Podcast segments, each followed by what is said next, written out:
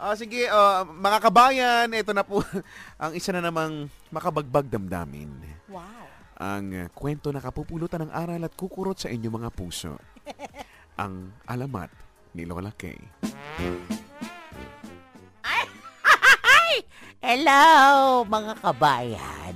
At sa inyo, mga apo, ako, ang paboritong lola ng bayan.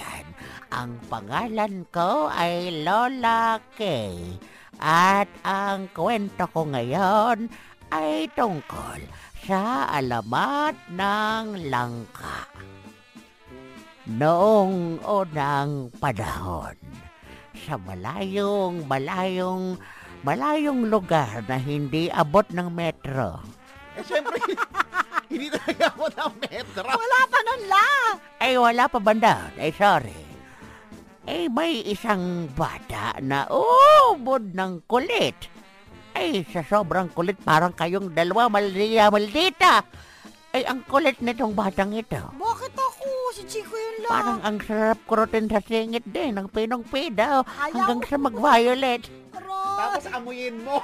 Ah! Eh, basta ito, yakadiri. Ang pangalan ng batang ito ay walang iba kundi si Kurokotor. Yan na siguro ko tur- Eh, sobra itong kulit ay hindi mo ma-explain. Mahilig itong pumunta doon sa tindahan at magtatanong lang sasabihin, Ate, meron ba kayong asin? Pag sinabi ng tindera ay meron. Ang sasabihin ni Krokotor ay merong asin, ay pabili ng sibuyas. Ganon ay makulit. At hindi naman pala siya bibili, siya ay tatakbo. Paminsan siya naman ay nanggugulo doon sa may plaza ay nang iinis ng mga dumadaan. Kaya naman maraming napipikon sa batang ito na si Krokotor. Isang araw, siya ay pumunta dito sa tindahan ni Aling Goreng. Si Aling Goreng ay napakasungit. Pumunta siya doon at nagtatanong, Aling Goreng, ay meron ba kayong ubas? Sabi ni Aling Goreng, ay meron. Ang sabi ni Krokotor, ay pabili ng saging.